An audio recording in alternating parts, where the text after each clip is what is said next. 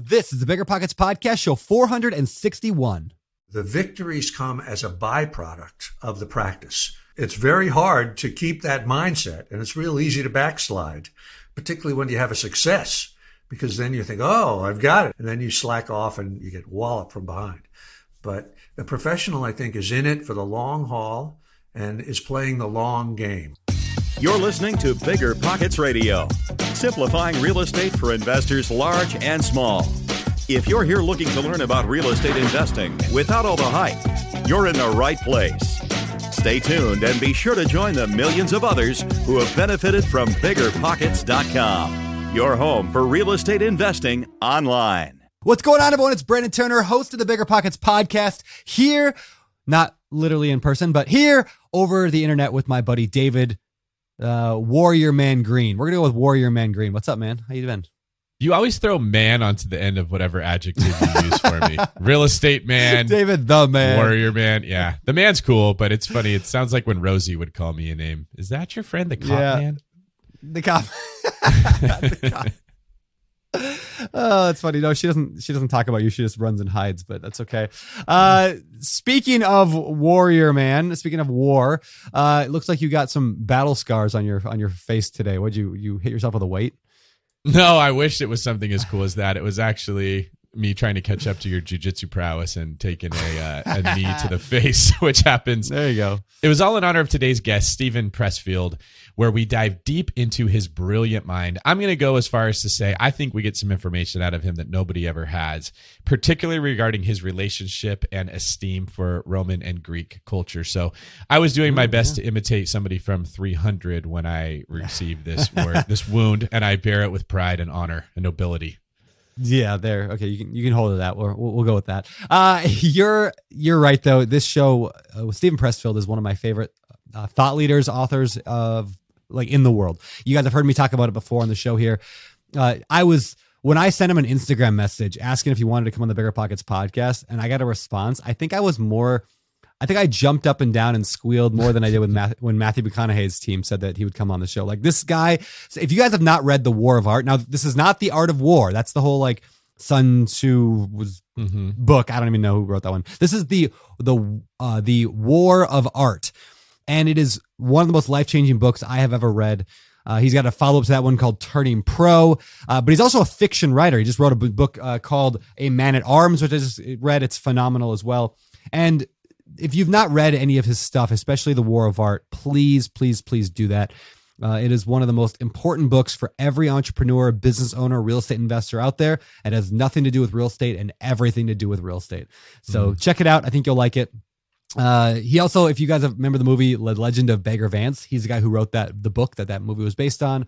Uh, plus a lot of other good stuff, including the the movie 300 was based largely on one of his books. And uh, yeah, you'll you'll love him. He's amazing. Turning pros, one of my favorites. Oh, Turning Pro, yeah, yeah, so good. Uh, this stuff matters for everybody who wants to be successful at any area of life, whether it's real estate, finance, business, entrepreneurship, being a real estate agent, trying to improve your marriage. Doesn't matter. It all it all helps. Uh, and so we talk a lot about that today. But before we dive into that interview, let's get to today's quick tip. You know, one of the things we talk a lot about today is the importance of working your process rather than just trying to be results oriented. So in other words, like analyze a deal every single day. And so here's today's quick tip is today's quick tip is next week here on the weekend edition of the Bigger Pockets podcast, we're going to go ahead and play the uh, a webinar that I recently did on the 90 day challenge. So the quick tip is listen to next week's podcast here. It's going to be episode 463, uh, where we talk about how to get into the habit of being a successful real estate investor, how to build that identity in yourself. So, quick tip listen to next week's show. And that's today's quick tip. All right. And that's our quick tip. So, with that said, let's move this thing along. Passive income without the property headache? It's possible. There's a way to invest passively in real estate and get monthly income without any tenants, maintenance, or property management. The Wealthy have been doing this for years, and if you're an accredited or high net worth investor, you too can collect cash flow without the headaches that come from owning rentals. How? By investing in a private real estate fund with PPR Capital Management. PPR's co founder, Dave Van Horn, wrote the book on real estate note investing for BP. But he's not just investing in notes. Dave and his team also have an extensive background in commercial real estate, And with PPR Capital Management, they're strategically investing in both notes and commercial real estate nationwide. With over half a billion dollars in assets under management, PPR has provided individuals with a steady source of truly passive income since 2007 without ever missing a payment. Check them out at investwithppr.com. Again, if you're looking to get monthly passive income from an experienced team with a strong track record, go to investwithppr.com today. You might think you want real estate, but that's not true. What you really want is passive income. With new investors struggling to find deals or get enough money to buy them and veteran landlords tired of the constant tenant phone calls, is there a better alternative? Actually, there is. Short notes from Connect Invest. Connect Invest is an online investing platform that allows you to easily participate in passive real estate investing, and all you need is $500 to start. Short Notes collectively funds a diversified portfolio of commercial and residential real estate projects across acquisition, construction, and development phases. You'll earn a fixed monthly income without the hassle of owning or managing real estate. Head to connectinvest.com/bp to create your account. Fund your digital wallet with at least $500. Select from 6, 12, and 24 month short notes with annualized return rates up to 9%.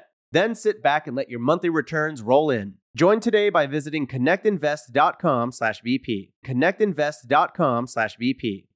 If you're in the landlord game, then you know the importance of solid tenant screening. That's where RentRedi steps in. Now, RentRedi's got an important new feature proof of income verification. And get this with Plaid certified reports, you'll see everything from income summaries to total earnings by month. Say goodbye to those gut check moments and hello to confidence in renting with RentRedi. Rent Ready is included in your pro membership at Bigger Pockets. If you're not a pro, they're offering a six month plan for $1. You can't beat that. I actually don't even know how they make money doing that, but it's above my pay grade, pal. Visit rentredi.com. That's R E N T R E D com and use the code BP Investor. That's BP, like bigger pockets, investor, like me, to get six months of RentRedi for $1, which is crazy. All right. And with that, let's get into today's show, our interview today with Steven Pressfield. Anything you want to say before we bring in Steven, David? What I love about this show is that it doesn't matter who you are. You could be a real estate investor. You could be the spouse of a real estate investor. You could just be listening to us because you like Brandon's beard. You are experiencing mm. some mm. form of resistance somewhere in your life. And like we talk about today, it doesn't stop coming for you. You're in the water and there's a shark there that wants to eat you. And if you don't beat that shark, it's going to beat you. So it doesn't matter who you are, what you're doing in life. This applies to you. And I think this is some of the best stuff that people can talk about. Mm. Amen to that especially the line about the beard. With that said, let's get to the interview with Steven Pressfield. All right, welcome to the show, Mr. Steven Pressfield. How you doing? Uh, it's great to be here, Brandon. Thank you for having me. Hi, David. Steven, it's great to meet you as well. I think this has been a long time coming. There are a huge, or there is a huge crossover between Bigger Pockets fans and Steven Pressfield fans. So I know that you just made a lot of people's days being here with us. Yeah, very much so. Well, it's great to be with you. Let's plunge right in here, see what we can do. All right. Well, why don't why don't we start? Uh, you know, we got a, I got a lot to cover today. In fact, so as I was preparing for this uh, interview, I, I, like to read the books of the people I'm chatting with, and so of course I read the I've read the War of Art probably 50 times, but uh, I reread it again, and I'm I underline. I always underline, and then I read Turning Pro again, and I underlined, and, and then I read A Man at Arms, and I you know I love that, but. Uh, what I found the problem was is I was underlining every single sentence. like I couldn't like I couldn't like like figure out what to talk about because I got a million things to talk about today. So why don't we just start with you as a person, and then we'll get into some of the stuff you've written and uh, some of the thoughts you've got. Who who are you? I mean, like, were you born a writer? Were you always a writer? Did that where did that come from? Uh, no, I definitely was not. And I never, I was not one of those kids that was writing short stories in junior high school or anything like that. I, uh, my, um, when I finally actually graduated from college and went to work, I, I, I wanted to be an advertising man. And mm-hmm. I had no idea that there was anything other than an advertising man. Uh, and I became a copywriter um, at agent, a big, a couple big agencies in New York. And I had a boss named Ed Hannibal who quit and wrote a novel. And the novel was a smash hit and he was famous overnight. So I said to myself, well, hell, why don't I do that? So So that was how. So I quit my job and immediately went down the toilet for about 30 years. And, uh, you know, so, uh, you know, a lot of ups and downs and ins and outs over those 30 years before. It was like 30 years, I think, till I actually got a novel published. Wow. Um, so, um, I definitely was not an overnight success and definitely not somebody that wanted to do it or knew how to do it. I just sort of, once I had committed and failed, I thought I've got to, you know, redeem myself somehow. So I just kept trying and trying and trying. I'm a big believer that talent doesn't mean anything. It's all about hard work. Yeah, I'm I'm right there with you. So how did you you know this obviously I want to this is a, a bunch of what I want to talk about today, but how did you how did you continue writing despite not seeing that immediate success? Because this is what most people give up on, right? They're, like they want to lose weight, and a month in, they're like, "I don't got abs yet. I better Yeah. give up." Like, how did you just keep writing? Um, basically, uh, there were, uh, I didn't have a real backup plan that worked. I mean, there were a, a bunch of times when I kind of tried to go straight, you know, get a regular job, be a kind of responsible human being. But I was always so depressed at the end of the day, you know, working for at a real job that uh, the only way I could pull myself out of it was to sit down at the keyboard and keep trying to write something. Uh, so I just, you know, I didn't, there just was no option for me. It was no, nothing that worked. And the, the other part of it was that maybe after about 15 or 20 years or so of trying and failing, I finally got a, a little bit of a career going as a screenwriter. I had about a 10 year career on, on like the C list, not the A list and not the B list, but the C list. But at least I was working in my craft. So I was able to keep going because I was making a little money and I was learning. So that's that's how. Basically, I just didn't have a plan B. Did, didn't you write like a King Kong, like King Kong Lives or something Yeah, like that? yeah. I remember reading that. Yeah. Was that a smashing success? I remember there's a No. story about that, right? Uh, there's a story in the War of Art about yeah. one of the first movies I did was called King Kong Lives, which is one of the all-time lamest movies. If you haven't seen it, please don't see it. But the, the review, I, I wrote it with a partner named Ron Shusett, who actually was a really good writer, who did the first Alien, the Ridley Scott Alien. So he was like a star. But we we did this together, and the review the next day in Daily Variety said. Ronald Shusett and Steven Pressfield, we hope these are not their real names for their parents' sake. So it was not a smashing success. Oh, yeah. Okay. So you went from you know wanting to write, got into this, got some negative reviews, really struggle with this stuff. Uh, what was your first like big success? Like where where did you first? Was that was that Bagger Vance? Yeah, that I suppose would be the. I don't know if how big a success it was, but at least it was. It was published and it became a movie, even if it wasn't a great movie. But that was the first one. So that was like, uh, I think I was 53 or 54 years old at that time. Wow. Yeah. So it took it took. And when it when was the New York? When did you quit your job or with a with a from the copywriting to go to that? Like that to was like, I think 1967. So it took it took a while to Yeah, uh, it took to a get while. that. Yeah. Yeah. Okay. So uh, uh that's I was yeah. 11 years old at that time. And so clearly, clearly eleven. Uh, and I have in my notes here. It says, "Ask me about my agent firing me over Bagger Vance." What was that about? Well, I had had about, like I say, about a 10 year career as a screenwriter. And my agent was my movie agent, you know, my screenwriting agent. And I came to him and I, uh, anytime I would have a new idea, I would always run it by him, you know, and he would, you know, tell me whether he thought it was good or bad or whatever, or if three other movie studios were already doing that same movie, whatever. So the short version is I told him I, I had this idea and I loved it and I was going to do it, but it was a book, not a movie. And basically he said, well, you know, get out of here. You know, it wasn't quite as bad as that, but he had a real, uh, a real valid point in that he said to me, you know, I've been working for your career now for X number of years. You're just about to do something good. If you leave and write a book, everybody's going to forget about you, and I'm, I'm wasting all my time. So he, uh, he he basically fired me. That's his version. My version is that I fired him, and we're still friends. We're still friends, and he's a good guy. But uh, we had to part ways. Now you have a similar story with Robert Redford, isn't that correct?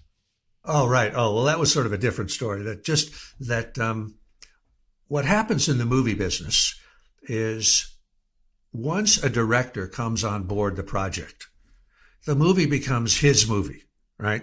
And if you are the original writer, if you're the first one who wrote the screenplay, or if you're the original writer of an original book, the first thing they do is they fire you. And because they don't want you tapping them on the shoulder saying, Hey, I didn't see that scene that way, you know? So, uh, I never heard from Robert Redford, but the story was that, uh, his partner, producing partner in this movie was Jake Eberts, an amazing, wonderful guy uh, who died tragically young, who also uh, did um, Chariots of Fire and uh, Gandhi, won Academy Awards for Best Picture like two or three times. But he called me up and he fired me. And uh, he was really sweet about it. You know, he said, I'm so sorry. I feel so bad, you know, blah, blah, blah. And I just, I said, I stopped him and I said, Jake, thank you so much this is the first time I've ever been fired where anybody actually told me. Usually you have to read about it in the newspapers. So he was a great gentleman to call me and and uh, and fire me. Wow. All right. So you got this you got this career of writing. And at some point in there, you decided to go from, you know, screenplays into writing novels. And then at some point you're like, I'm going to write a, a, nonfiction book, and it, it turned into the war of art. I'm wondering if you can like explain that like why why did you jump in from fiction? What you were already doing you already had some success at you were i mean you were well known in the in the literary literary world. And then you decided to jump into nonfiction. First of all what made that what made you want to do that? And then how was that received in the beginning? Like did was everyone like oh yeah that's a great idea or did you get a lot of pushback ah it's a good question um, you know when you're a professional writer and you're making money your friends come to you and they say i've got a book in me I've got, you know, I want to write my grandfather's mm-hmm. story or whatever. Mm-hmm. And so I've found myself sitting up a number of nights till two in the morning, talking to friends and trying to psych them up to, to do their book. This is when we're going to get to talk about resistance with a capital yeah. R. And I, the, what I would tell them over and over was the writing part is not going to be the trouble. That's easy. The hard part is going to be sitting down to write and making yourself sit down. And I told them, you know, da da da da. da. And of course, nobody ever did anything that I said. Nobody ever followed through. Nobody ever wrote a book, you know. No. And so finally, I just said to my one time I had kind of a break, like a two month break, and I said, I'm just going to write this down on paper, and when anybody you know asks me again, I'll just say, here, read this. And so that was the genesis of of the War of Art, and it. Uh, I, I did this with uh, my wonderful editor, Shawn Coyne, who's still my business partner, he he um, he published it. He had his own little company, and we both believed him. We thought this is really a wonderful little book. And Shawn went to the point of doing an advanced copy that was a hardback, which had never been done. You know, at least that I knew, because nobody spends that money. And the bottom line was, it didn't catch fire at all.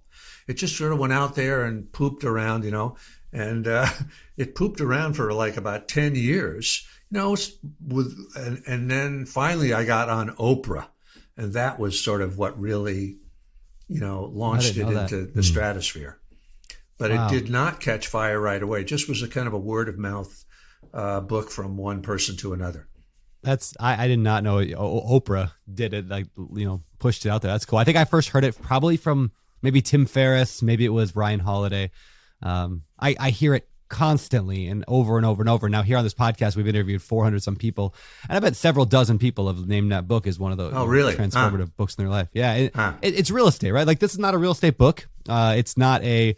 Uh, it, I mean, you're talking almost from the perspective of, of a writer. I mean, you are writing from the perspective of a writer, but it seems to resonate with entrepreneurs and business owners. So maybe we can dive into that a little bit. Why? I guess is this book for writers? Let's first of all discuss that. Is it for only creative people, or why does it seem to expand beyond those boundaries? Um, you know, I it's a great question, Brandon. When I originally wrote it, I thought, oh, this is only for writers.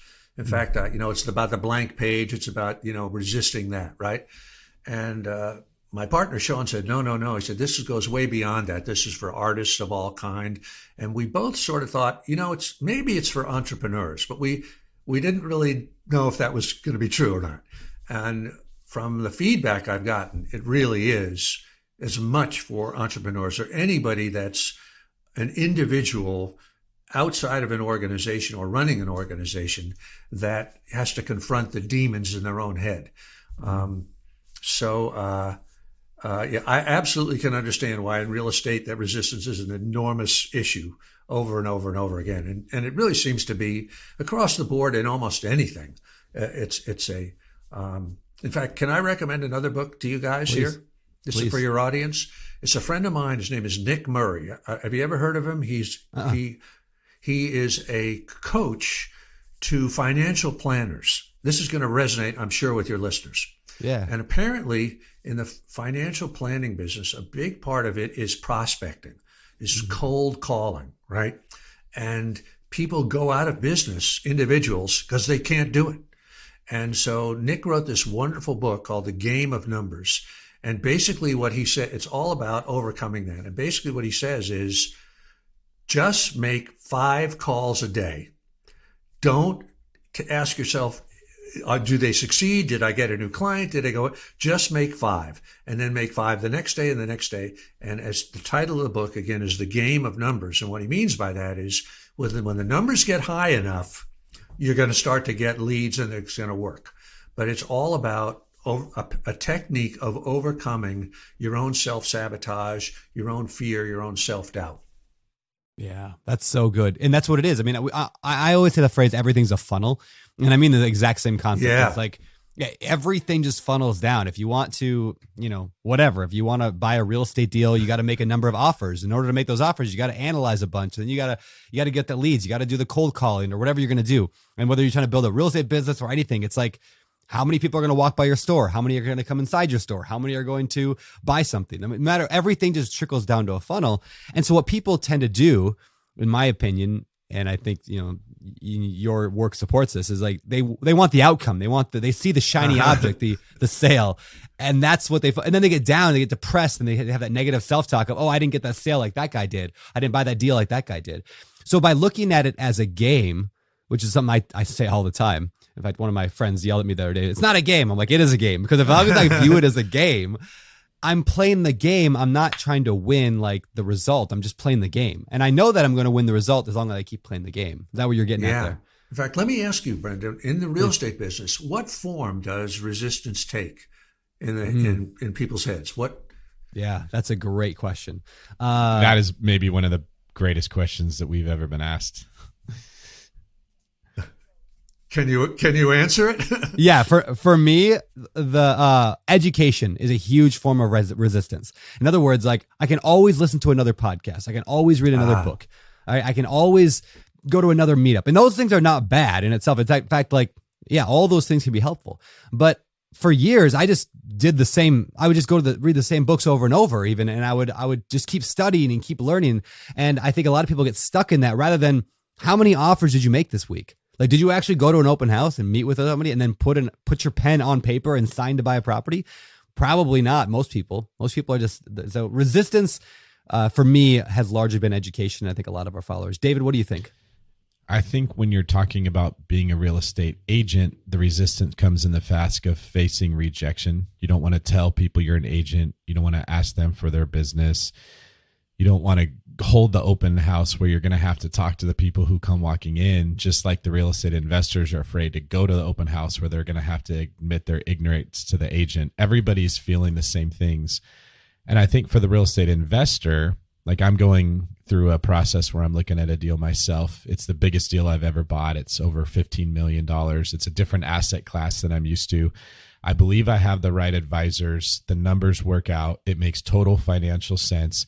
And there is still this huge pit of cold fear sitting in my stomach saying, but what if, what if all these things happen that I'm not even thinking about right now? And it's making peace with the fact that I've faced that cold pit numerous times in my past. Once you get past it, you never think about it again. And I just have to remind myself that this is a part of the process of doing something new or scary and often good. Some of the best decisions I've made in life, I had to get on the other side of this fear that we're talking about now. Uh, that's very interesting. You know, the uh, the equivalent of education, Brandon, in writing is research. yep. People say, "Oh, I want to write a book about uh, ancient Britain and Queen Boudica who fought the." Ro-" Well, I better start researching. You know, cut to a year later. How many words do you have on paper? None. You know, but it's a, it's a distraction. Obviously, that's one way that resistance uh, manifests itself. Right? It it distracts you, just like the internet distracts you. The algorithms distract you. That you go down rabbit holes. Yeah. So that's definitely uh, Yeah. uh, one form of resistance, along with cold fear, like David was talking about. Yeah. Well, wait. Why don't we? Why don't we introduce some of these? Uh, we'll call them characters from the War of Art and from Turning Pro. Uh, first of all, there's the resistance. Um, can you kind of define like how how do you define resistance for those who haven't read the book? And obviously, everyone should read these books. But how do you define resistance? And then I want to I want to talk about the muse. I want to talk about the professional and the amateur. Okay. Kind of the four characters that I see in, the, in that. Okay. Um, So let's start with resistance. as a writer, when you sit down each morning and you're looking at this Yeah. And you're looking at the blank screen, you can feel a negative force radiating off that blank screen. And it says to you, you're a bum, you're a loser. This idea you have is a terrible idea. Nobody's going to be interested in it. You know, you're too old, you're too young, you're too fat, you're too thin, you're the wrong ethnicity, blah, blah, blah, blah, blah. So that, that resistance is that negative force that anytime we try to move from a lower level to a higher level, let's say we want to lose weight. We want to go to the gym. We want to get in fit in shape. We want to run an Ironman. We want to get over a rough patch in a relationship. We want to take a moral stand. We want to go from being a coward in a certain position to standing up for what's right. Resistance is this this this force of nature. It's a force of nature just like gravity. And it will intervene to try to stop us from moving to that higher level. And why it's there, I don't know. Why did God put it there? I don't know. They don't teach you about it in school. Nobody tells you about it, but it is there and it is real and it will kill you. And so, um, I always say in the War of Art, one of the first things I say is that it's not the writing that's the hard part, it's the sitting down to write. And what stops you from sitting down is resistance.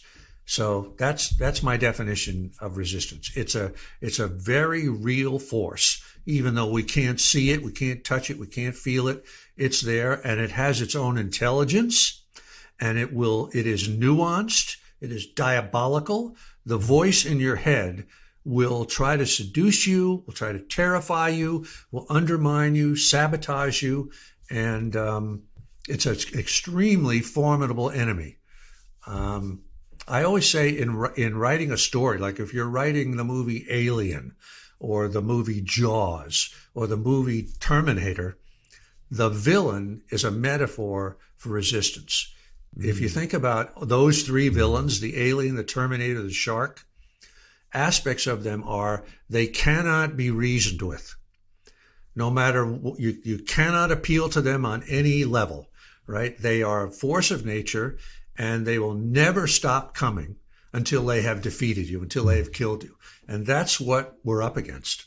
And I, uh, I think a mistake that anybody makes in any creative or entrepreneurial venture is to not take this force seriously enough. To just think, oh, I can handle it, no problem. It's sort of like an alcoholic saying, oh, yeah, I can handle alcohol, no problem. I'll have it, no problem. You can't handle it. You can't handle it. And you have to have a plan and a program and a whole mindset to just like in AA, you know, you have a whole concept of how to handle it one day at a time, et cetera, et cetera, et cetera. And that's that's the reality for for me anyway, my experience as as a writer about this. And I can tell you from the thousands of emails I've gotten, it's everybody else's experience too. Mm. Very, very much. I feel like what made such a big impact uh, on me, the War of Art, what it made such a big impact was that concept of resistance. Once we label it as like it's a thing out there, it is a thing that is a force of nature. All of a sudden, in my daily life, I don't think a day goes by for the last, I don't know, probably five or six, seven years since I first read uh, The War of Art that I don't say to myself, is this resistance? Is this. Uh, it, it is resistance. And by the way, I say the exact same thing, Brandon. Okay, Yeah. good. So it's like once we identify what that thing is, now it's a lot easier for me to go, oh, that's what that is. Okay, now let me overcome that. Let me work. Let me fight that. It's hard to fight an enemy that you don't know exists, right? But once you ex- it exists, it becomes something I can actually go and, and, and fight. And so my, my question for you is how do you personally fight resistance? Like what, what have you found successful in your life to be actually to overcome that on a day to day to day basis? Well, the big, first of all, exactly like you say, Brandon, once you give a name to it and you, and, and, uh, one of the ways that resistance fools us is it, it appears as a voice in our head, right? And the mistake that we make is we think that that's us. We think, oh, those are my thoughts. When I hear the thoughts, I'm not good enough. It's been done before. I'll, you'll never do it as well as Hemingway did. That, when we think it's our thoughts, that it's objective reality, then it unmans us. It unnerves us. But if we can say to ourselves, oh, this is just bullshit. This is mm-hmm. resistance. This is not my voice. I'm not thinking these thoughts. It's this, it's this, it's like the snake in the Garden of Eden. You know, this is trying to seduce me. It's trying to scare me. And then it's not that hard to dismiss it. And then we just say to ourselves, okay, just sit down and do the work. You know, if we have to go to that open house, if we have to, you know, pull the trigger on a loan or whatever it is, just make that move, you know, or in my case, sit down and do my work. But the concept of turning pro, we could talk about that. That's another that's Please. another aspect of how to overcome resistance. But another thing that, that I found that helps me tremendously is just habit. Yes. Simple. It's a kind of a really homely. Uh, here's another book I'd recommend by Twyla Tharp, the the great choreographer. It's uh, the Creative Habit is the name of the book, and okay. she just talks about how, um, you know, there's a famous story in uh, I cite this in The War of Art, where somebody asked the great writer Somerset Maugham if he wrote when inspiration struck him or if he wrote on a schedule. And he said, I write only when inspiration strikes me. He says, fortunately, it strikes me every morning at 9.30 sharp. yeah, I love so it. what he was talking about was two things. One was being a professional, yep. and the other was habit. Uh, and I think there's no substitute for doing the same thing at the same time every day, or at least, you know, uh, yeah. creating that space. You know, when Michael Jordan would go to practice and do a shoot around, it was at the exact same time, at the same place, and he did the same thing. If you ever watch Steph Curry do his warm ups or do the, his routine, that's an amazing thing that he does. And it's habit, you know, and habit is a great, uh, a mighty ally in the war against resistance. That's so good. You know, so I don't want to I don't want to talk about my writing stuff too much here, but I'll, I'll put this into a picture, kind of a neat analogy. So when I first wrote my very first book, I wrote a book called The Book on Investing in Real Estate with No and Low Money Down. It's about creative investing. Anyway, it took me a year and a half to write that book. It took me a year and a half. It's only 50,000 words. It took me a year and a half because I'd pick it up one day when I felt inspired. I'd write for a little bit. I'd stop, take, pick it back up a month later, write for a week solid, then stop for a while. Right? I mean, you've, you've seen that story play out many times. And it took me a year and a half and it was fine. I got done with it. The next time I wrote one, I was like, you know what? I, I can't go through that again. It was, and then I felt guilty every day and I know I should write and I'm not going to. The second time I wrote, I wrote a book called The Book on Rental Property Investing. And I, I sat down and I outlined the entire thing in 100 chunks and I put each one on a note card. And then every day for 100 days straight, I woke up, took my note card and said, "Oh, this is what I'm writing on today." And whether I felt like it, it didn't matter. Just I this is what I wrote on on this note card. And every day at 5:30 a.m. I wrote. And 100 days later, I didn't have a, I had 140,000 words written in a, in 100 days. And I was like, that was the easiest thing I've ever done. So now every book since then, I've followed that same process. And it's amazing. Like it's that exactly like the quote you just said. When I, what, when I just showed up, yeah, the first minute or two, the, my, my head's going, you, you're not going to write today. You're too tired. You need more coffee. But as soon as I got into it, guess what? The, like it just showed up. Like the creative juices started flowing because I showed up and I made it happen. And so that's been a huge thing on my, my life and why today, like at Bigger Pockets, we do something called the 90 day challenge. Like, not that 90 days are special, but it just says every day for 90 days, you're going to get up and analyze a real estate deal or make it up. Just do something in the space because if you show up, that's the habit we're building. Yeah, that's well, what you're really doing is talking about looking at something as a professional and not as an amateur, you know? And an amateur, when does something when he or she feels like it, right? It's about mm. what you were just saying when you started, Brandon, right? Well, I don't feel like it today, so I'm not going to do it, right? But a professional doesn't care how he or she feels, right? That's irrelevant in the professional's mind. Yeah. The professional shows up and does it just like you did it, you know? And I think 90 days is, you know, they talk about how long does it take to create a new habit? and I've heard different things, 28 days, you know, Yeah. or but it's it's something like that between 28 and 90, and uh, you know, you just have to force yourself like you did and make a commitment to yourself. I'm going to do this every day, and it does work. It's you know, people are always looking for like a magic bullet, but the magic of something like that is that it's so ordinary. You know, it's boring. There's no glamour to it at all. You know, it's like nobody wants a camera on you while you're doing that. It's just, you know, you go in a room, you close the door, and, you know, 120 days later, you got something. Yeah. That's really good. Hey, do you, do you find, and I know David, you can cut me off anytime here. I'm asking all the questions. I'm hogging the mic today. But Steven, do you feel like when somebody master, not I didn't say masters, I don't know if we ever master resistance, but what maybe we do. But when somebody's really good at overcoming it, for example, you in writing, right, you you can sit down probably and you've been doing it long enough, you know how to fight the enemy of resistance, and you can just write a book now. Does that translate to other areas of your life? Do you find, or are you like, are you better now at fitness because you're better at writing, or is it a whole new battle every single time in all the different areas that resistance shows up in your life? That's a great question. It does translate. But again, resistance is uh, diabolical. And when you try to use it to, t- to go to another area, like for instance, we were talking about this new book of mine, A Man at Arms. We just mentioned it. Yeah.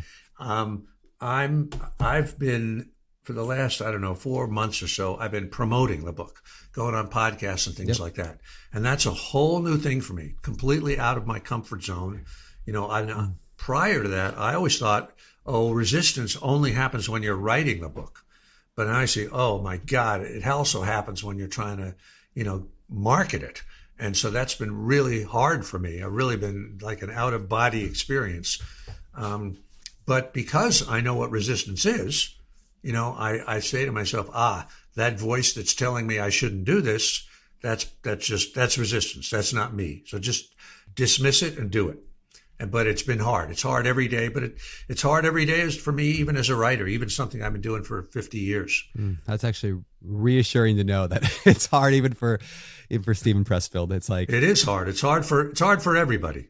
Yeah. You know, one one thing I find that works in my life to overcome the resistance, because again, I find it every day and I fight it every day, is I find ways to obligate myself to other people for things. Like this has worked really well for me. So for example, like I know that I should work out. I just don't like working out. I don't like doing that. So I hired a personal trainer to come to my house three times a week. He's show he's downstairs at my house. Like he I, I have no choice but to go down there because now I feel stupid because he's there, right? So that's just another way that if I have to go down and lift the same weights that are down in my my garage area, like I could go do it by myself. I don't need him, but I won't.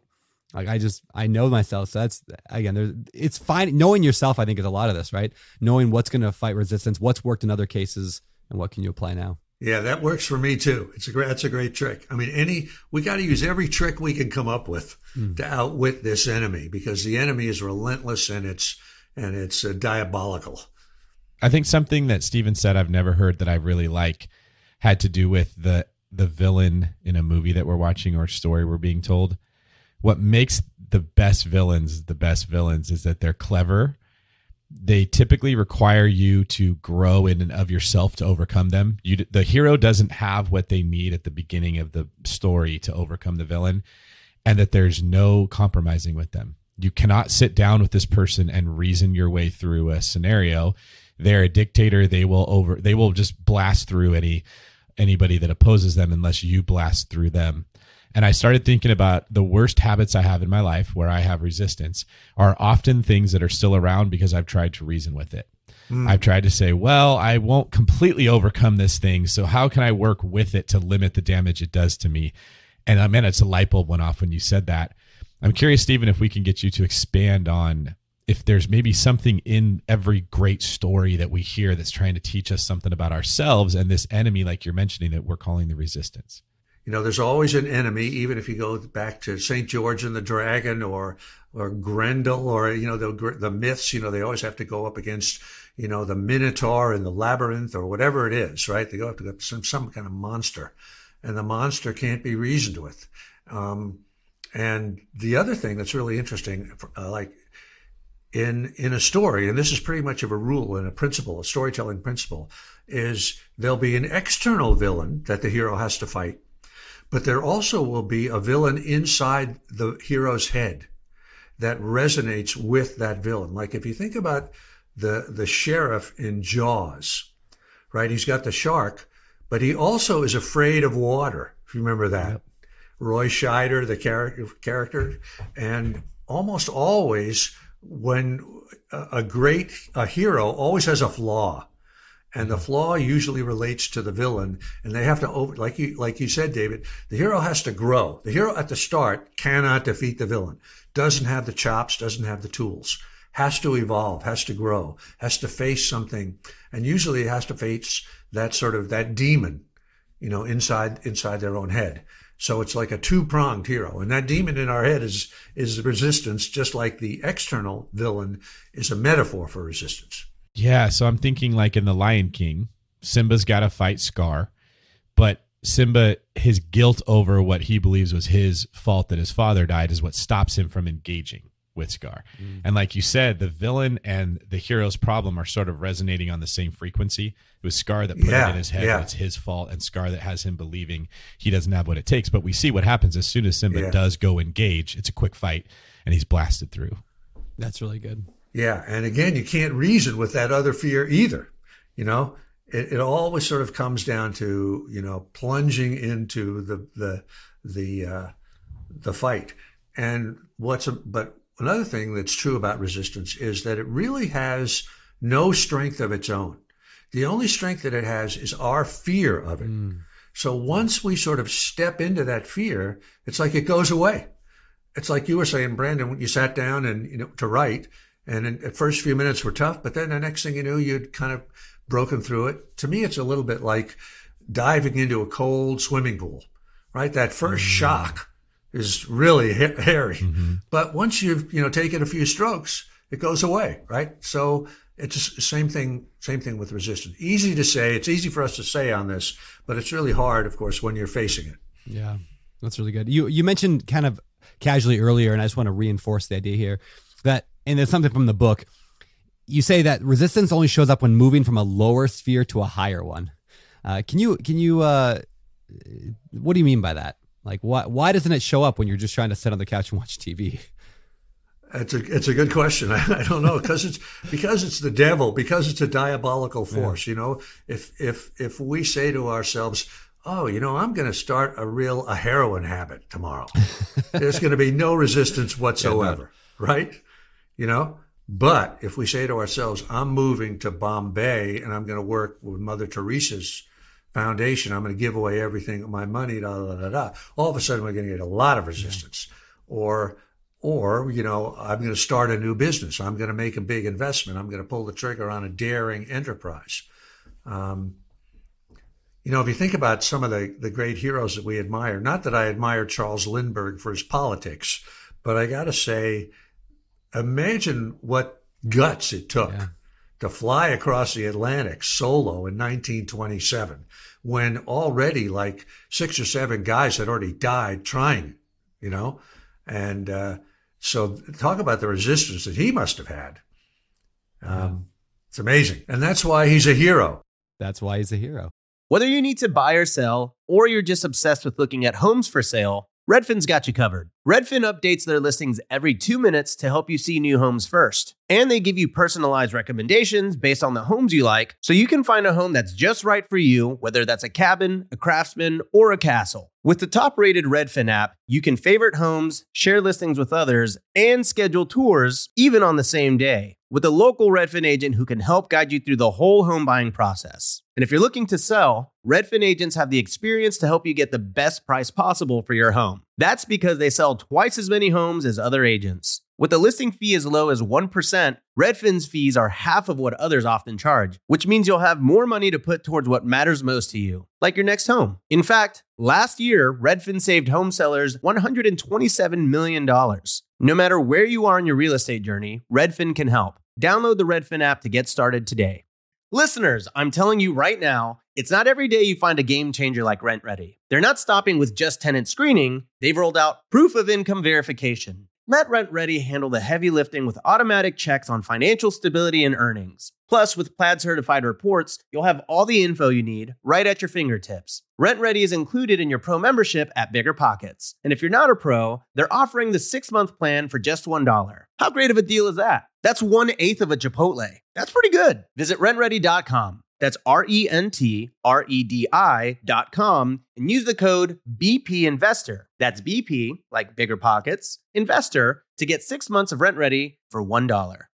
We're always looking for ways to improve, searching for better. But when it comes to hiring, the best way to search for better is by matching with quality candidates. If you need to hire, you need Indeed. Indeed is your matching and hiring platform with over 350 million global monthly visitors, according to Indeed data, and a matching engine that helps you find quality candidates fast. Ditch the busy work. Use Indeed for scheduling, screening, and messaging so you can connect with candidates faster. And Indeed doesn't just help you hire faster. 93% of employers agree Indeed delivers the highest quality matches compared to other job sites, according to a recent Indeed survey. Leveraging over 140 million qualifications and preferences every day, Indeed's matching engine is constantly learning from your preferences, so the more you use Indeed, the better it gets. Join more than 3.5 million businesses worldwide that use Indeed to hire great talent fast. And listeners of the show will get a $75 sponsored job credit to get your jobs more visibility at Indeed.com slash BiggerPockets. Just go to Indeed.com slash BiggerPockets right now and support our show by saying you heard about Indeed on this podcast. Terms and conditions apply. Indeed.com slash BiggerPockets. Need to hire? You need Indeed.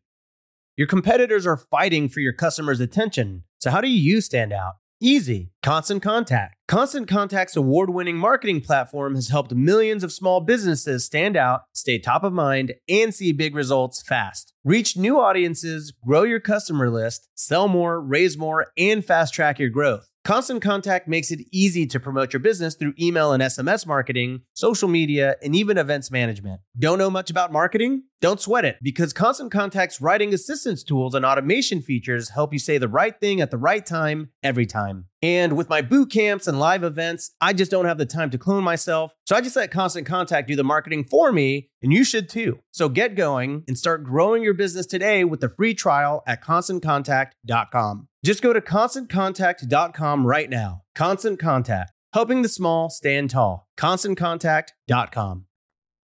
So, what are the, the answers to the resistance? Like you said, is turning pro. Uh, and we talked about the, the difference there. And you've got a whole book called Turning Pro, which is awesome. I have that here in front of me as well. What does that mean to turn pro? And then specifically, does that happen? Do you feel like, is it a switch or is it a gradual thing that happens over time? Uh, that's another great question.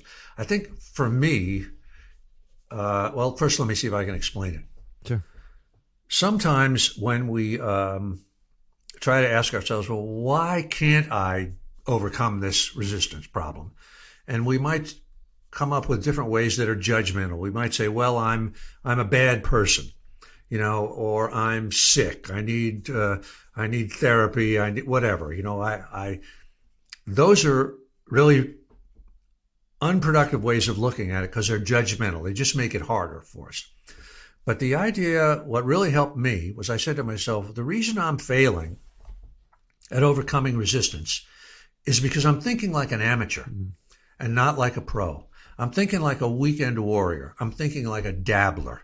I'm, I'm, I'm, you know, I'm not fully committed. And so the, the great thing about turning pro, the concept of turning pro is it's free. Yeah. You don't need to get a certificate. You don't have to go to take a course. All you have to do is kind of flip the switch in your head and you say, okay, I'm now going to think of myself like Kobe Bryant or Michael Jordan or um, um, Tom Brady, you know. And when I hit adversity, instead of folding like I always do, I'm going to, you know, keep going. I'm going to show up every day. I'm going to do my work. I'm going to do all the things that a professional does. And to me, that was a great way of reframing the issue because it took blame out of it. I didn't blame myself anymore. And I just thought, you know, I'm I'm gonna I'm gonna react like I'm gonna act like a professional from now on. A lot of times, people like in the arts or in anything else have a hard time convincing themselves that I'm an artist, mm-hmm. I'm a writer. I'm a, they can't say it. I'm a painter. They can't say it because uh, they're waiting for the world to validate them. You know, but you have to say it just to yourself. I'm a writer. I've never been, you know, nobody's ever published my shit. Everybody hates me. They think I'm a bum, but I'm committed. I'm a professional. And when you turn that switch, makes all the difference. Now, back to what you said, Brandon. This is a one-time thing or a multi thing. I could tell you a few moments for me when I quote unquote turned pro, but there were many of them because it does seem to be an incremental process. You know, you you you think you've overcome it, and then three months later you've backslid and you Mm. realize you've fallen into something, or you've taken it to a higher level, but now the demons are higher too. Mm. Now the new problems present themselves, and you have to sort of recommit. So I do think it's a incremental process over time, and it never ends. I mean, right now I'm starting a new project. I'm in the throes of resistance. It's beating the hell out of me. I have to, you know, remind myself, just like I've done all over. You're a professional. You can do this. Don't listen to that voice. Um, it- but it's a fight that never ends. I think part of what I feel the resistance does with me is it spreads this lie that look, once you get past me, it's going to be clear skies and smooth sailing and you won't have resistance anymore. As soon as you overcome where we are, which usually happens right at the point that I know victory is imminent, I've done the hard work and I'm getting over the hump. I get this feeling like, yeah, that's what it was all about. Now that I've accomplished what I needed, I'm in paradise. And then you get to the next level, like what you just said, Steven, and bigger minotaurs come after you and stronger enemies come after you. And you find yourself right back in the same shoes where you thought you were stronger, but now somebody put more weights on the bar and it's harder again. Can you speak to what your relationship has been like that as you have ascended to the level that you have, both in Hollywood and in literature? Well, uh, I don't know how far I've ascended, but it's definitely that kind of a that sort of a scenario, an incremental thing. Um, you know, I was just talking to, I did a podcast with a guy named Marcus Aurelius Anderson. Have you ever heard of No. him at all? Marcus Aurelius. interesting guy. Interesting. Marcus Aurelius Anderson. And w- what happened to him was he became paralyzed, physically paralyzed from the neck down. And he had to deal with this thing mentally. And at some point, he sort of gave into it, accepted it. And suddenly, you know, his his fingers started to move. He got he got something back in his fingers. And little by little, things started to come back. But the interesting thing he said to me was, as soon as I started to get complacent, and I thought, ah, I've turned the corner, the his body would backslide on him, and he couldn't do what. In other words, on some, I don't know what level it's on, the soul level, some sort of metaphysical level. When we backslide and we think, oh, I've got it made, I turned the corner, I'm in heaven now, then some I don't know what, some goddess or whatever looks down on us and says, Oh, no, no, no, no, no, no. You're not getting away with hmm. that. And it pulls the plug on us and we find ourselves back, you know, where we were. Like in, in the Odyssey, in Homer's Odyssey, there, which is sort of the classic hero's journey for Odysseus. Many times he sort of thought, Oh, I've got it made now. And then invariably he was, you know, fired back, you know, a month, you know, beyond where he was, you know, and had to do it all over again. So there's a lot to that. The the the dragon has to be slain every morning anew. Yeah. Sorry to deliver the bad news, you guys. I mean, to, Well, here's why I like that, Steven. Brandon and I have been talking a lot to the listeners of this show about the importance of identity and how when you see yourself a certain way, many of the things that we are describing under the resistance sort of go away. So it really it started where Brandon and I were having a conversation with a guy who's ridiculously fit in his spa named Gabe Hamill, who we've had on the show. And Brandon was basically he, was thinking I bet it's not even that hard for Gabe to say no to sugar. And he asked him, and Gabe's like, Yeah, I don't want sugar. It would make me sick. The thought of it is disgusting, as you just mentioned it right now, which is very different than somebody who is fighting all the time to try to not eat sugar. And what we, after talking with Gabe, what came out of this was that Gabe identifies himself as the type of person who only eats organic, healthy food. And anything outside of that identity, he almost has a resistance to that, to the uh-huh. thing that would drown us. And so we started talking about how most of the time we try to change our habits before we change our identity. We do not see ourselves as a professional and but we're trying to get the results of a, of a professional and when it doesn't work we're very discouraged. So what you're describing here is sort of it's just acknowledging and, and submitting to the fact that it's always going to be hard. There's always going to be something that that tries to fight you. but you're always going to win when you engage. The only way you lose is when you when you don't take up arms, you don't take the fight, when you try to reason with the enemy, that that's actually what you're doing to to fuel it or empower it. And I'm so glad you're here because you have a lot of credibility with what you're saying, and you're really sort of uh, lending that to the argument that you've got to identify as a professional. You've got to to do the work of a professional. You have to see yourself as one. You have to start work at the same time and honor your word to yourself, and that's really where the victory comes from. And, and I, of course, I agree with that completely, David. And Brandon, you said something that that touches on that too earlier. It's the idea that uh, a professional is in it for the long haul and is not in it for the immediate score. It's sort of uh, um, it's a lifetime commitment, you know, and uh, what do they call it? Process, not product. You know, where it's it's thinking of whatever that you whatever you're doing as a practice that you're going to engage in for the rest of your life, like a yoga practice or a martial arts practice or a real estate practice, whatever it is, and and the the victories come as a byproduct of the practice. And it's it's very hard to keep that mindset and it's real easy to backslide particularly when you have a success because then you think oh i've got it now you know no problem and then you slack off and and and you get uh, you know you get walloped from behind but the professional i think is in it for the long haul and is playing the long game that's one of the reasons I don't like diets very much. Like you know, like the like, and there's nothing wrong with any of these, but the keto diet and the Atkins diet and the all all these diets, right? That people are gonna they're gonna go on for a short period of time. go on a 30 day diet. They're gonna go on a uh-huh. six month diet. But like the way I look at it, I'm like, I mean, I've done all of them, and they probably all work just fine. But as soon as you're done with the diet, you go back to the way you were. You gain everything back. And so the way I look at it today is like, is this a way that I can eat for the next 20 years of my life? because I'm not in this to lose five pounds and gain it back next month. I want to. is this something I can I can hold on to? Uh-huh. So things like, can I go keto for the next ten years? I cannot. Like I just I. I, I like I like my carbs too much. You know, can I do this for ten years? Can I do that? And so like there's certain things that I know, okay, yes, I can do that for ten years, for twenty years, for the rest of my life, because that just becomes a, a change. And that's where yeah, I think yeah. the people who lose the weight that they want, the people that run the business that they want, yeah, they're they're thinking 20, 30 years. They're not thinking three months. Yeah. All right. I wanna I wanna shift here before we get out of here. I, it would be a it'd be a shame to not ask some questions about writing to the writer. So first of all, uh, the new book is called The Man at Arms. Uh, it is phenomenal, uh, great piece of fiction. I, I want to ask a few questions about kind of how you came up with the idea. First of all, like why historical fiction? Like why? Why does that was it just like, hey, out of a hat, like this would be fun, or was this like stewing in your brain for years? If I want to write in this time period, uh, like where did where that come from? It's it's sort of a mystery, Brandon. I've asked myself that too. You know, it's definitely nothing I ever planned. I mean, when I my first book was The Legend of Bagger Vance. It was about golf, yeah. right? And after that, it's like, what do you do after that? Yep. You know, I mean, where do you go? You know, you write a comic book. I, you know, I had no clue, and but I just sort of loved to read about the ancient world. Mm-hmm. So I, my second book was Gates of Fire, that was about the, the Battle of Thermopylae, the 300 Spartans.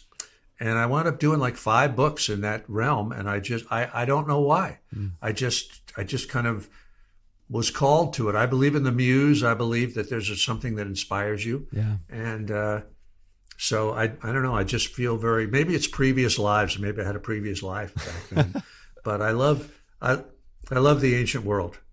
Let me ask you, Steven, when it comes to the ancient world, do you have an idea of what it is about it that you love? What the elements of it that excite you the most are? Um, I, I, I think I do. I'm sure this is not, I haven't dug deep enough. But one thing is that in that world, words like honor mm. and nobility and integrity actually meant something. Mm. You know, whereas they don't today, in my opinion. Yeah.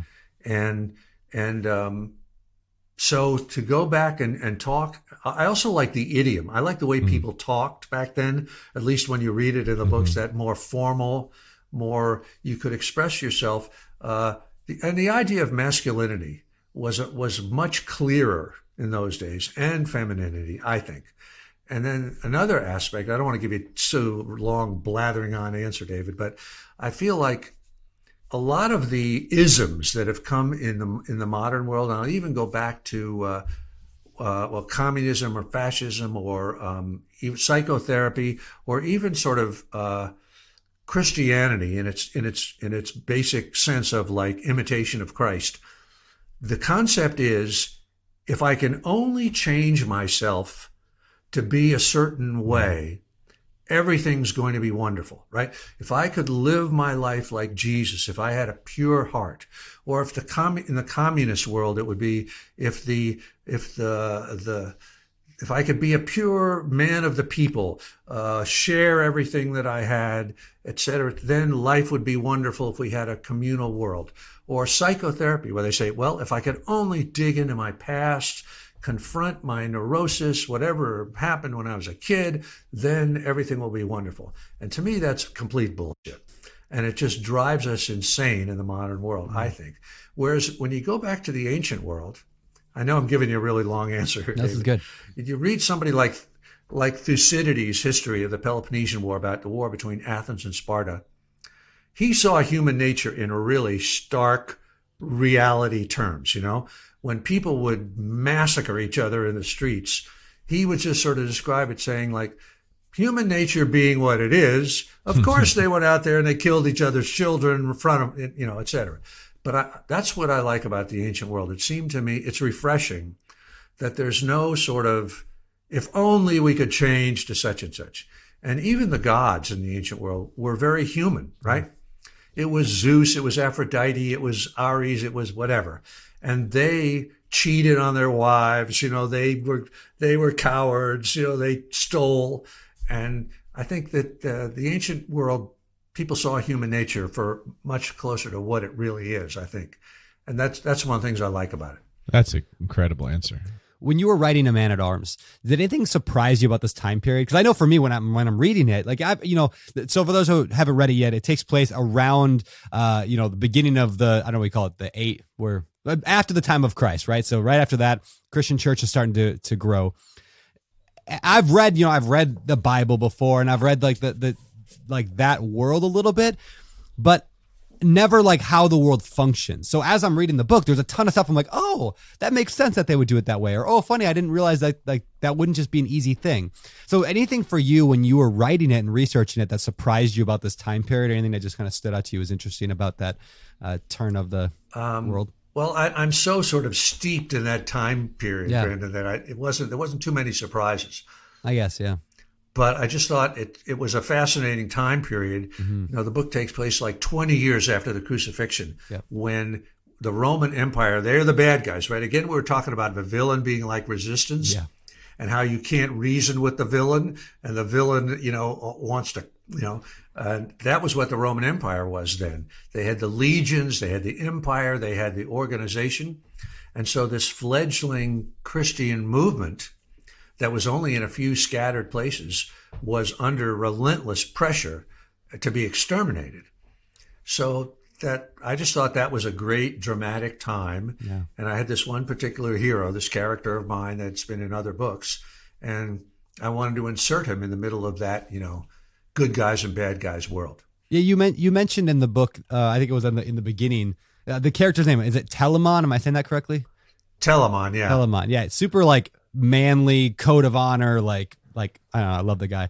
Um, so you had him in other books. Like how did how did that work? And like why did you pick him as like the character? What stood out with him? Uh, and and yeah, you said it was in other books as well. Explain that if you would. Um, he's uh, you know sometimes characters come to you when you're writing and they come fully formed. They sort of appear on the page and they've already got their own story and their own point of view and their and you don't you didn't even plan it. And this character of Telamon was one of those characters. He's sort of like, I think of him like Clint Eastwood's Man with No Name or mm. like a solitary samurai yep. that, you know, is a one man killing machine of the ancient world. And I loved him because when he came on the page, he had a philosophy. He had a very dark philosophy.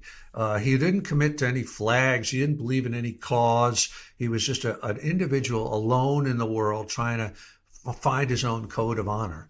And I found that to be very modern. Even though it's in the ancient world, I thought that's the way the three of us probably live our lives, and everybody that's listening to this to this show is trying to navigate as an individual, right? You know, what do I believe? What is good? How do I take care of my family? What's honorable? Am I a good person? That kind of thing. Uh, so that was why I've always loved this guy, and I wanted to bring him back. Yeah, that's cool. Uh, did you do you form your characters ahead of time? Uh, in other words, like, do you write down like this is this character, this is what he does, this is the plot line I'm going to do, or are you more of a figure it out as you go as you're writing? You're like, oh, this is this is a part of his life. Um, it's a little bit of both with me. Mm-hmm. I definitely one of the things that you sort of learn as a screenwriter, a concept is start at the end. Mm. Always know what the climax is and what the final scene is, and then work backwards from that. So a lot of times I, will, I like with a man in arms, I, I did that. I knew how it was going to end, but I didn't really know what the characters were going to do along the way. And I didn't know what they were going to say or what was going to happen to them. I just knew I sort of had to get them to a certain place at a certain time, yeah. you know, and it, carrying certain things. Um, so, so uh, I do try to plan it, but a lot of stuff happens along the way that are happy accidents. You hope. Yeah. Bob Ross quote there. yeah, there you go. So let's go. And I don't want to spend too much time on, on this harping on this the writing thing because not all of our audience cares, but I think this translates to so many areas of life. So I'm going to keep asking. Plus, you know, whatever my show, I'm going to be selfish here and bug you about it. So, like when you're writing, do you do you sit down and go like, all right, today this is my thousand words, or this is my chunk today, or are you like blank page? They started walking down the road and and then you're just figuring it out from there? Um, it's, it's a good question. I mean, I I usually, like I say, I start at the finish. I know where I'm going. I try to sort of block out, like you did your three by five cards, yeah. you know, and uh, I sort of do things like that too. Okay. I also know that um, I'm a believer in three act structure: Act One, Act Two, Act Three, and that there's a dividing point at the end of Act One and at the end of Act Two, and there's a point in the middle of Act Two, midpoint of the story. And I try to sort of structure it around that. And I'll ask myself, you know, what is my Act One curtain? What's the midpoint? You know, and when I say what, I mean what scene? What's going to happen? Do I have the Terminator show up driving an 18 wheel thing and he crashes? Whatever, you know? Um, and I will kind of block that out. Um, but day to day, um, and it, it varies. I'm probably getting into the weeds yeah. here too much, Brandon, but definitely, like on a first draft, is very different from every other draft. When you're first, you, are filling the blank page. Yep. I will then just sort of turn off the self censor and just spew stuff. And my goal is just to get from page one to the end, no matter how crappy it is, just to fill the page, you know, fill the book.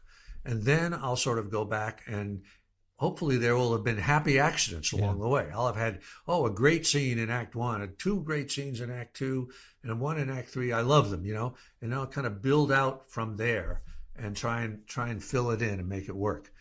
But each day, I never judge myself on what I'm doing. All I want to do is keep moving, and and uh, um, yeah. Yeah, that's really that's, good. That's how I do it anyway. Well, so on that note, then, how much gets left on the editing floor when you're writing a novel? Like, do you feel like the, a lot? A lot. Okay, so it's not like 95% of it was perfect, and, and you just had to clean it up a little bit.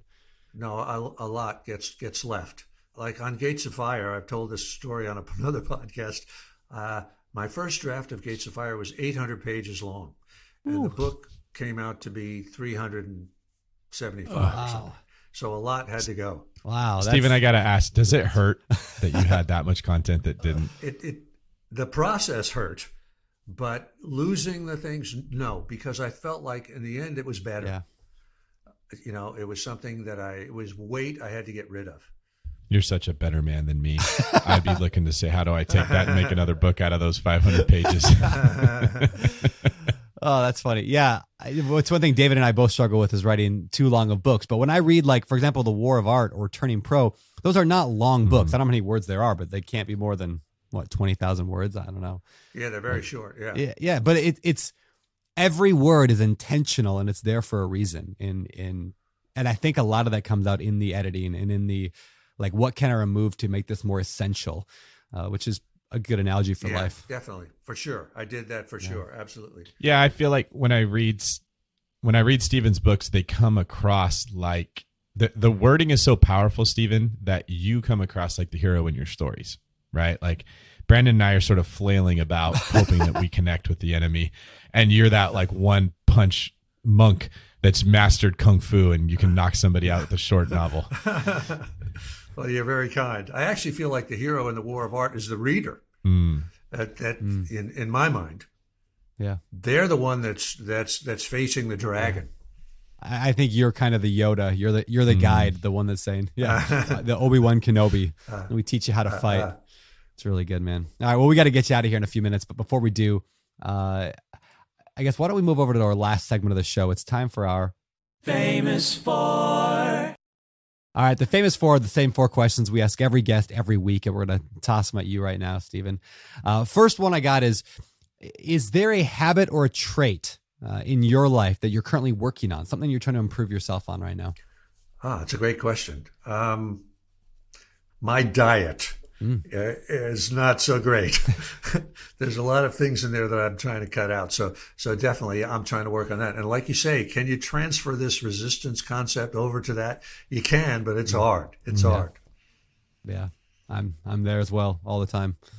I think Brandon's lost 40 pounds in two or three years. Is that right, Brandon? I, I did lose 40 pounds. Yeah. And, uh, Though here's the funny thing, hey, it goes good for you, Brandon. Thanks. Yeah, it goes it goes back to exactly what we were talking about earlier. Though is it's not in fact i wrote this on my instagram yesterday. Like it's not like significantly easier for me. Like every day i still like want to go and eat pancakes for breakfast every morning and french toast and i want to have a pizza for lunch and i eat my kids mac and cheese and i'm like i just want to eat mac and cheese. It's not like it went away but it's easier. I don't drive by uh i don't drive i don't go to starbucks every single day. I don't have that inclination. So it gets better but it never gets easy i feel like. So there's a yeah that perfectly translates to pretty much every area of life. Yeah. Uh, number two david also, Brandon, if you ever needed to lose another five to eight pounds, you could shave that beard, and boom, you've made some. I could.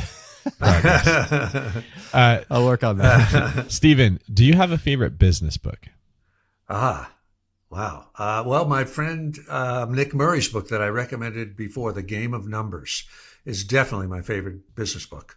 Uh, and again, it's it's really about resistance. It's exactly just you know in the ter- in the um, the, the uh, metaphor, the field is financial planning hmm. and uh, cold calling and, and that sort of stuff. That's my favorite book, The Game of Numbers. I'm going to read that book. We'll see if we can get him on the show. Yeah, I am too. Yeah. Yeah. Fun. Oh, he would be great on the show. He'd be great. In fact, I'll I'll put you in touch with him. I'll awesome. send you an email and send you his stuff. That'd be awesome. Yeah. Uh, have you guys either read? I know this isn't really part of the famous four, but uh, have you guys either of you read uh, what's it called? Uh, Storyworthy by Matthew Dicks. You guys read that at all?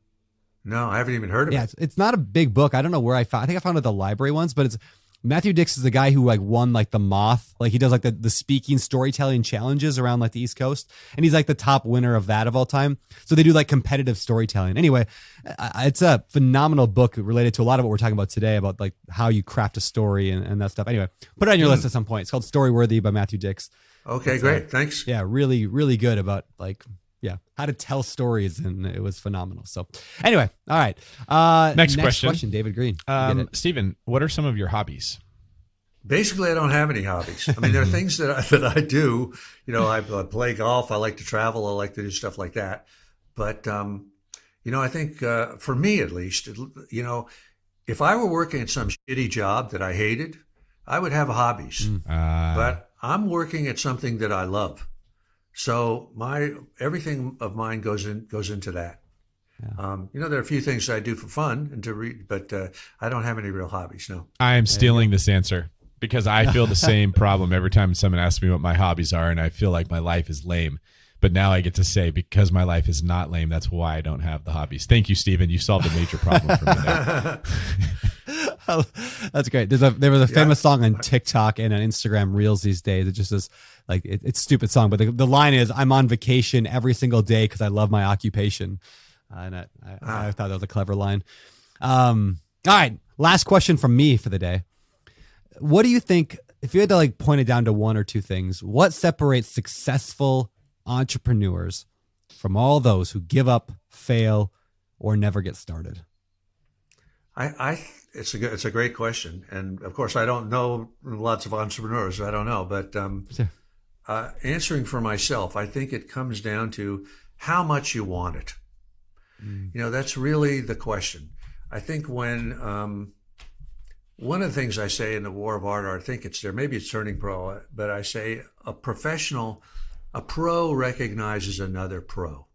And I think that, you know, like in a, in a Western movie, a gunslinger recognizes another gunslinger, right? When they walk in the door, they go, oh, uh, this guy, I better watch out for this guy, right? And I think what they, what a pro identifies in that thing is how much that other person wants it. And I'm sure professional athletes are this. You know, I'm sure Michael Jordan, when he, you know, measured himself against Karl Malone or, uh, you know, anybody, right, that was a potential, you know, I'm sure in his, when his, you know, those killer eyes would focus, he would say, how much does this guy want it? And he would always answer, he doesn't want it as much as I want it.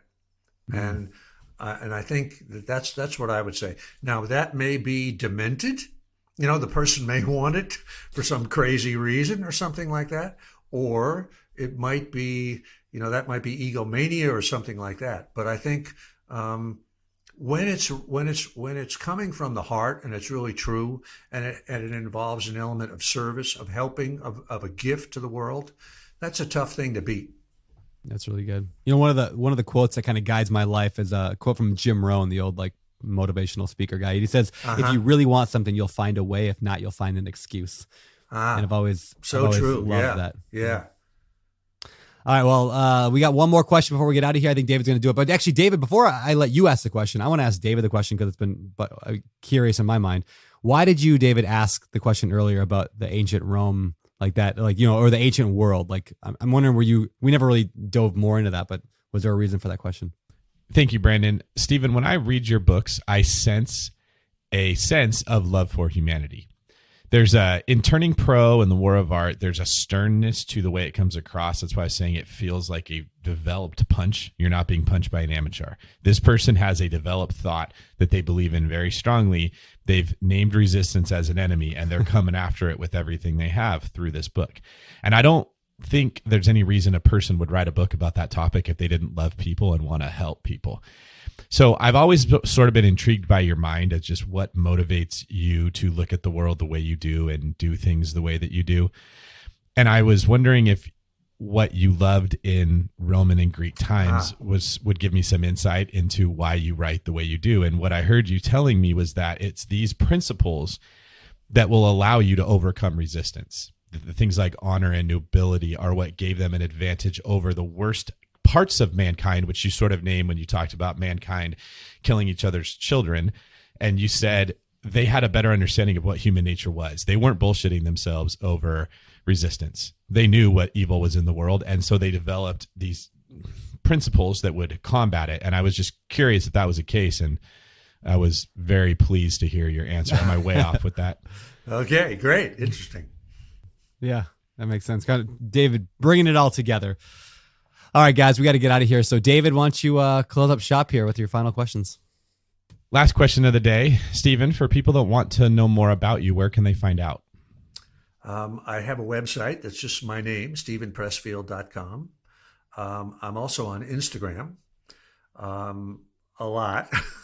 Same. uh, um, and either one of those places will, uh, will, will take you. Actually, if you go to my website, right now I'm I'm if you know what a splash page is, you know, I'm promoting a man at arms. So there's a page that's about a man at arms. But if you click the X at the upper right hand corner of the of the that page, it'll take you to the underlying website, which is about the war of art and about all of that sort of stuff. Um, so don't be discouraged if you see this hype for man at arms. Underneath that is is the the stuff we were talking about today. Yeah. Well, people should read the Man, Man at Arms anyway because it is phenomenal. Uh, but then obviously read the War of Art, Turning Pro, and all your other books there. Uh, it just I love I I love seeing just a professional, and and you are a professional every way. So Steven, thank you so much for joining us today. This has been phenomenal. And you guys are too. Thank you, David. Thank you, Brandon. And uh, call me anytime if you want to do this again. Awesome. We'll do. Thank you. My best to your listeners and your and your peeps. Oh, thanks, man. All right, that's it. Thank you, Steven. You're a class act. This is David Greene for Brandon Leonidas Turner, signing off. You're listening to BiggerPockets Radio, simplifying real estate for investors large and small. If you're here looking to learn about real estate investing without all the hype, you're in the right place. Stay tuned and be sure to join the millions of others who have benefited from biggerpockets.com, your home for real estate investing online.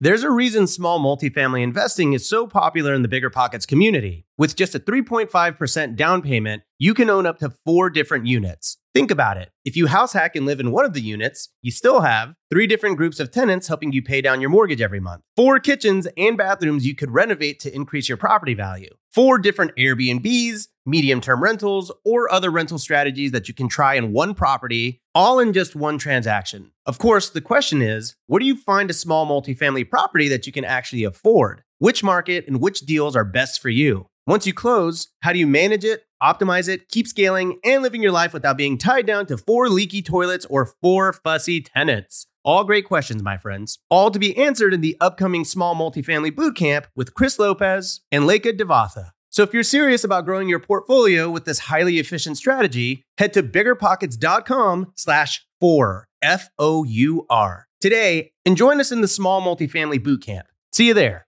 The content of this podcast is for informational purposes only. Past performance is not indicative of future results, and all hosts and participant opinions are their own. Investment in any asset, real estate included, involves risk. Use your best judgment and consult with qualified advisors before investing. Only risk capital you can afford to lose. BiggerPockets LLC disclaims all liability for direct, indirect, consequential, or other damages arising from reliance upon information presented in this podcast.